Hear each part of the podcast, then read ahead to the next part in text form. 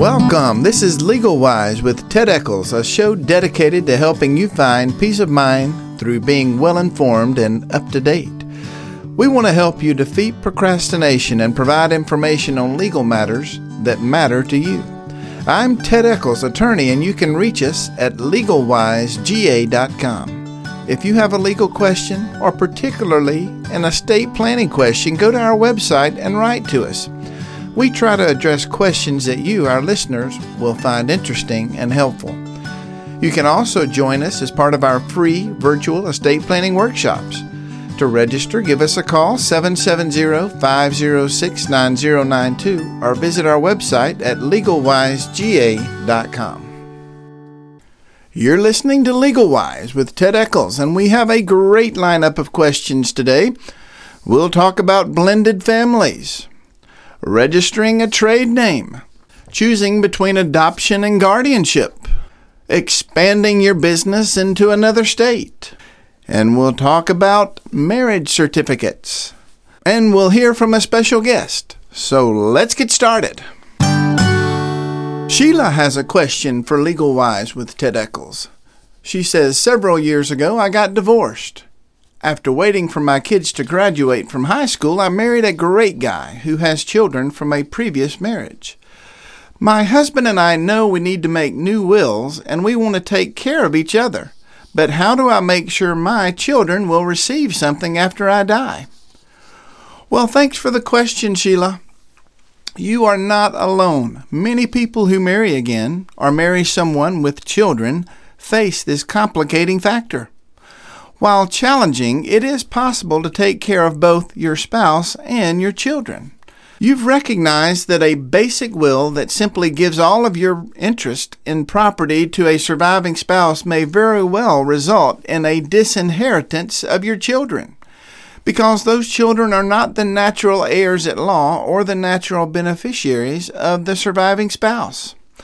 Well, in fact, if that surviving spouse later dies without a will, the law makes no provision for someone other than the surviving spouse's heirs at law and the creditors of their estate.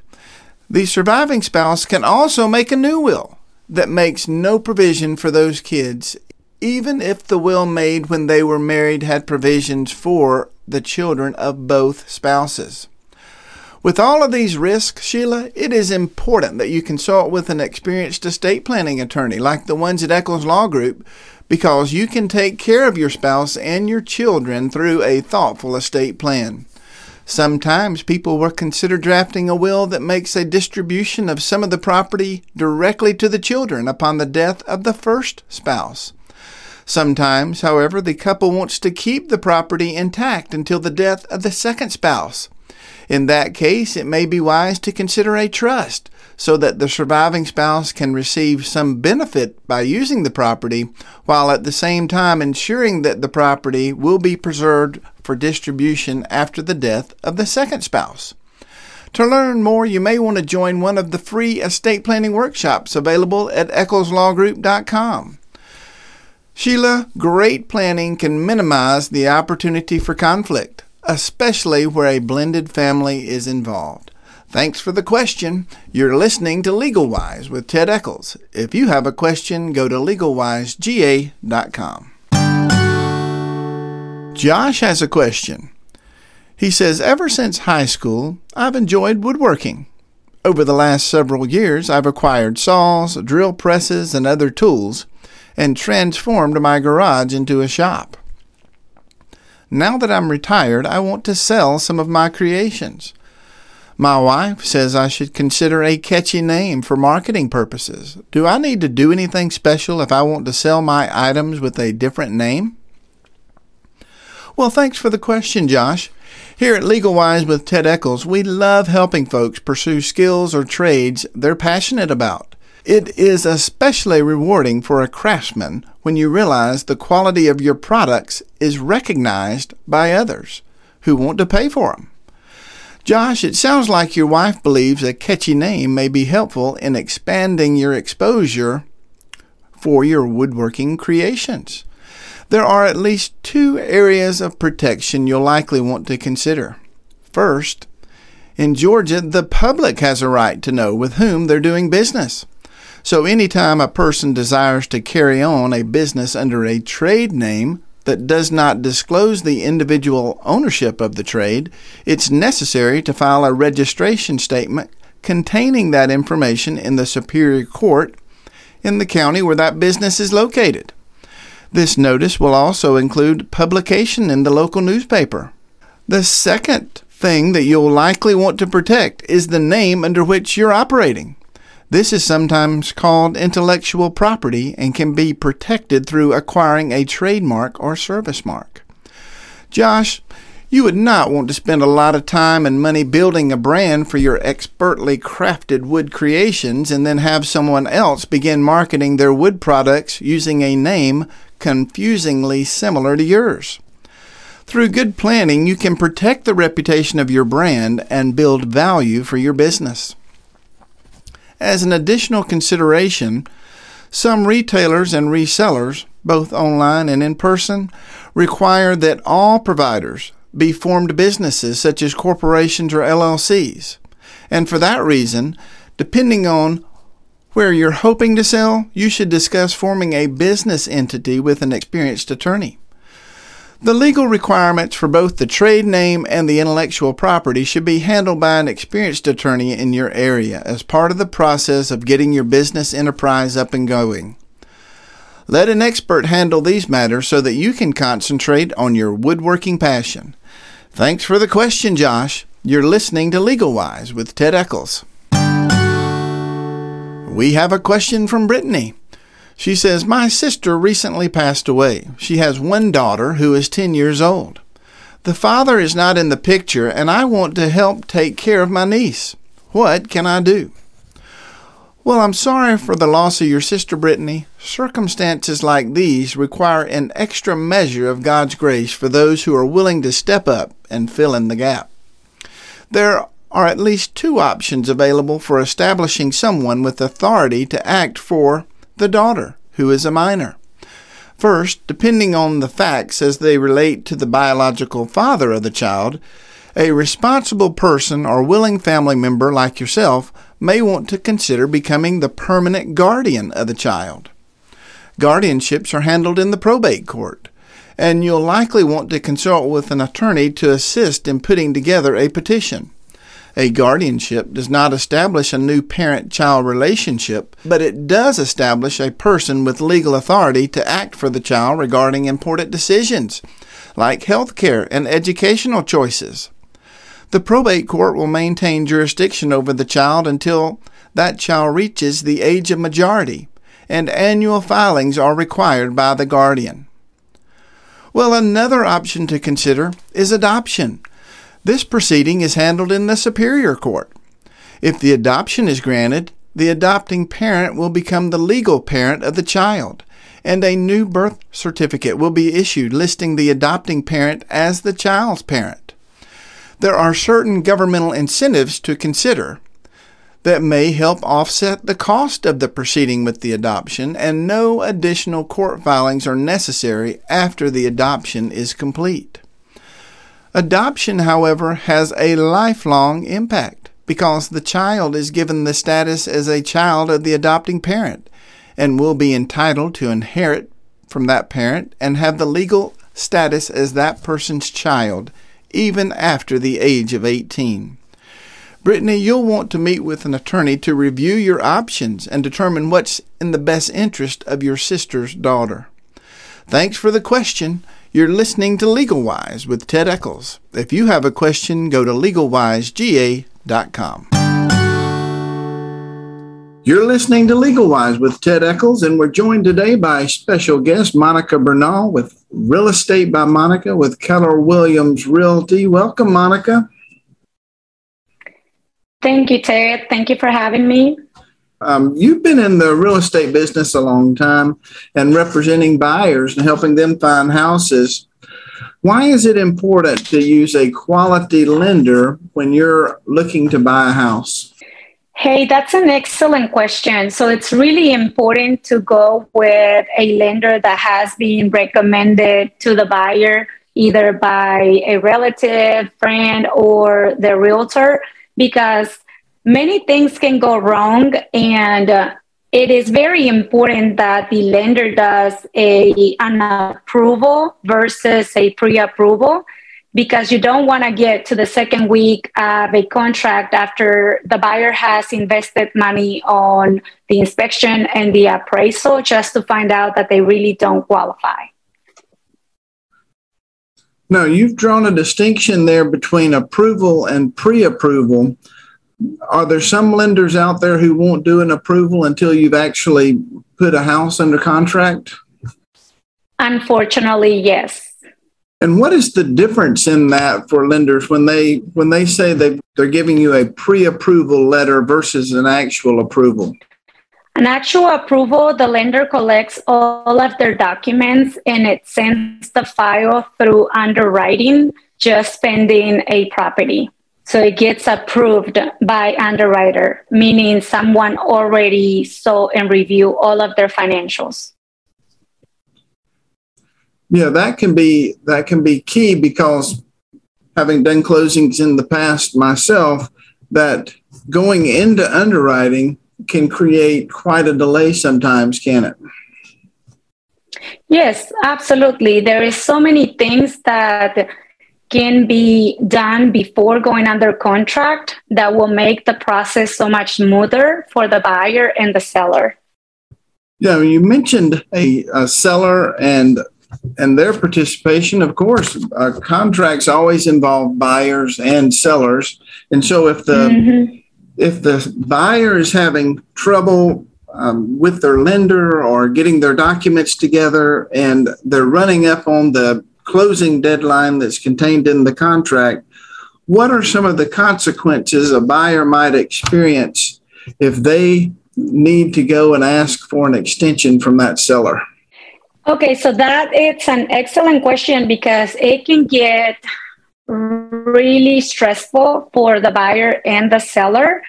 So it can result on extension fees or even the seller not willing to extend if it goes past two extensions. So it's it's it can be a real issue.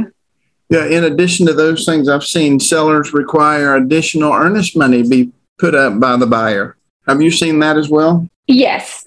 Yes, there is so many there is so many ways to protect the seller as a listing agent and it really depends on the situation and whether the house is vacant or not but definitely it can result on additional earnest money it can result on a extension fee a fixed extension fee or a, even a per diem which means that every single day that you're delayed, you are being charged a fee.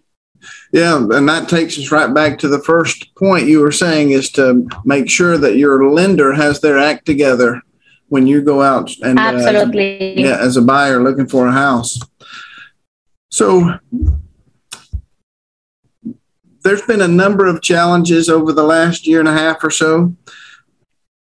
What have you seen with new constructions and the challenges associated with the buyer who's really wanting to buy a house that that uh, they have a part in selecting the construction materials, the flooring, the cabinetry, and so forth. So that is a, a fun, fun, fun project. And the challenges that we are seeing right now is first of all is pricing. So new construction prices is definitely not what it used to be over a year ago.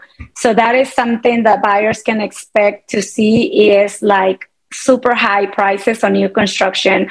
But the other thing is I really recommend for a buyer that is looking to buy new construction to have preparations of housing for a year, 10 to 12 months.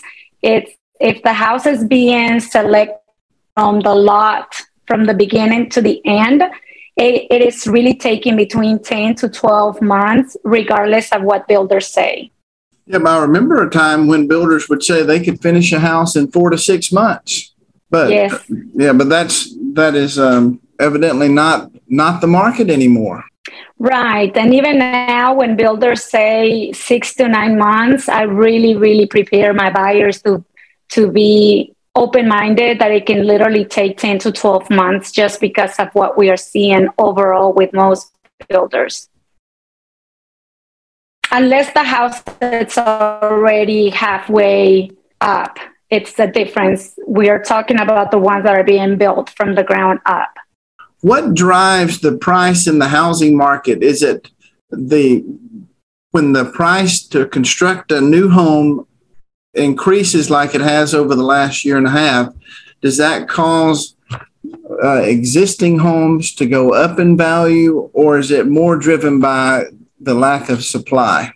It's definitely both. Supply and demand is considered on the pricing, but um, it's it's literally a combination of the both.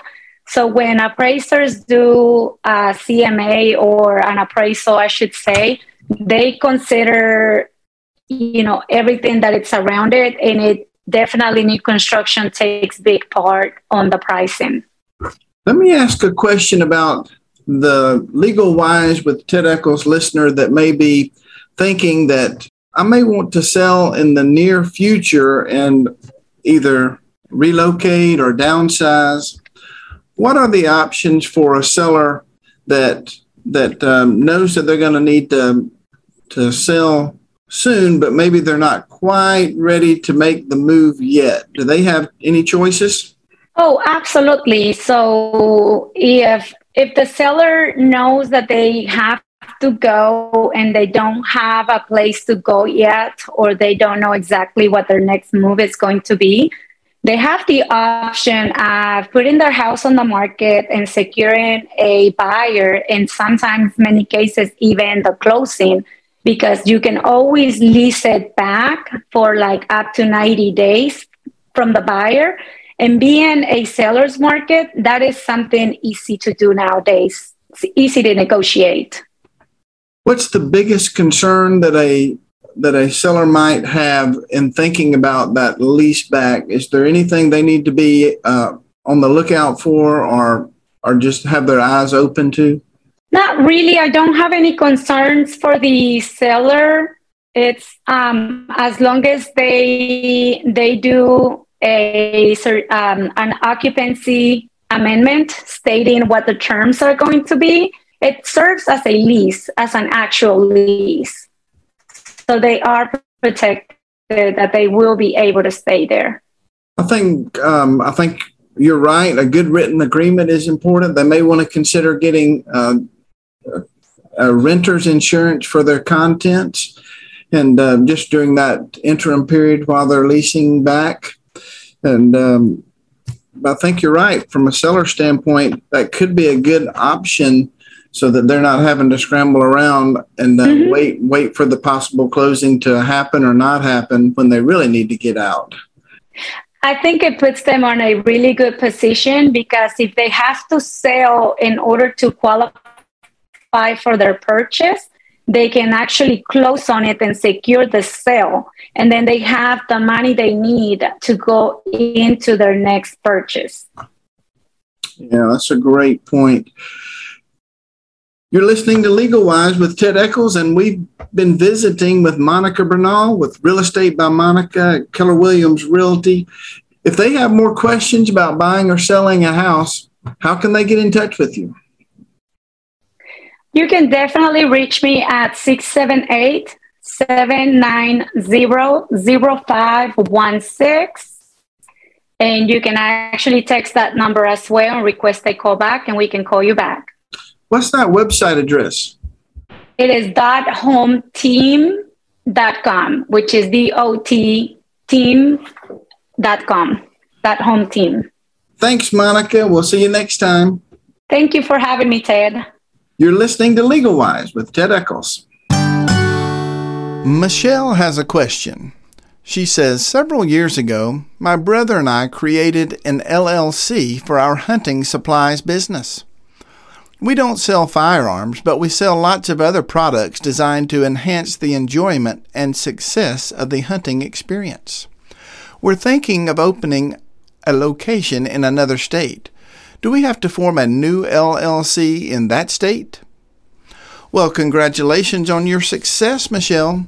Family owned businesses can be very rewarding, particularly if you're able to join forces and talents to accelerate the profitability of the enterprise. Once a company decides on the state where they're wanting to expand, it's a good idea to check with that jurisdiction on the requirements for establishing a business presence there. However, in most cases, a new LLC does not have to be formed. Most states allow a company formed in one state to obtain permission to operate, sometimes called a certificate of authority of a foreign company, so that the residents of that state are provided additional protections. For example, through this certificate of authority, companies are typically required to designate a registered agent in that state that's legally authorized to receive service of a lawsuit if a complaint is filed against that company. As an important restraint on the foreign business, the law of that state may prevent that foreign business from maintaining a lawsuit in that state if it does not have the appropriate certificate of authority. Each state has their own stipulations and requirements that must be met before they will issue that certificate of authority to the foreign business. In addition, if you don't obtain the certificate pri- prior to beginning your business activity there, the state may also impose a penalty on your business. Consult with an attorney prior to expending any significant resources on your expansion so that you're fully aware of the investment required to enter into this new market. So, Michelle, I wish you and your brother success as you expand your business. You're listening to Legal Wise with Ted Eccles. If you have a question, visit legalwisega.com. I remember fondly my wedding day. I would rank the day of my nuptials as one of the most important days of my life. While it was a day of celebration, the significance of the event brings with it a certain amount of stress and anxiety for most participants. I recently attended a beautiful wedding in one of Georgia's beautiful country communities. The weather was perfect, and the ceremony matched the personalities of the bride and groom and honored the significance of the occasion. The wedding was great. A few days after the wedding, the bride was admiring the marriage certificate and observed, to her great concern, that there was an error as to her personal information. She was concerned and wanted to know the significance of this error on the document. As you can imagine, a mistake on an important document like a marriage certificate can be stressful. For some people, their mind would go to the extreme and they would ask, Am I even legally married? For others, they may allow the doubts accompanying the cold feet of major decisions to cloud such an important event and ask if this could be just the excuse they need to have their marriage declared void. It would be shocking if a simple clerical error could impact the legality of the marriage, wouldn't it? Well, these typographical mistakes are typically called scrivener's errors or clerical errors and can most likely be corrected at the court where the license was issued. Each court will likely have its own procedure for correcting the document depending on the particular error involved. The best place to start would be contacting the issuing court to determine their process for resolving the issue. While the involvement of an attorney may not be necessary, it might be helpful if a petition needs to be drafted requesting the court provide certain relief. You're listening to Legal Wise with Ted Eccles. If you have a question, visit legalwisega.com. You've been listening to Legal Wise with Ted Eccles. I hope you've enjoyed the show. If you have any questions or want more information, contact us at legalwisega.com or give us a call 770-506-9092. While legal advice can help, we know that true peace is found through a personal relationship with Jesus Christ. Join us next week as we answer more interesting questions from listeners just like you.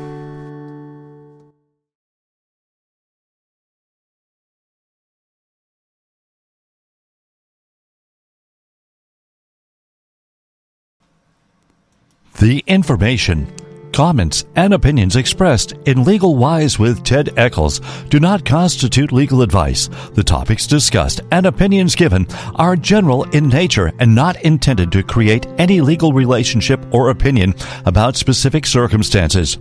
No attorney client relationship has been or will be formed by any communication or legal discussion, and no representation is made regarding your particular legal rights. For legal advice, contact an attorney actively practicing in your jurisdiction.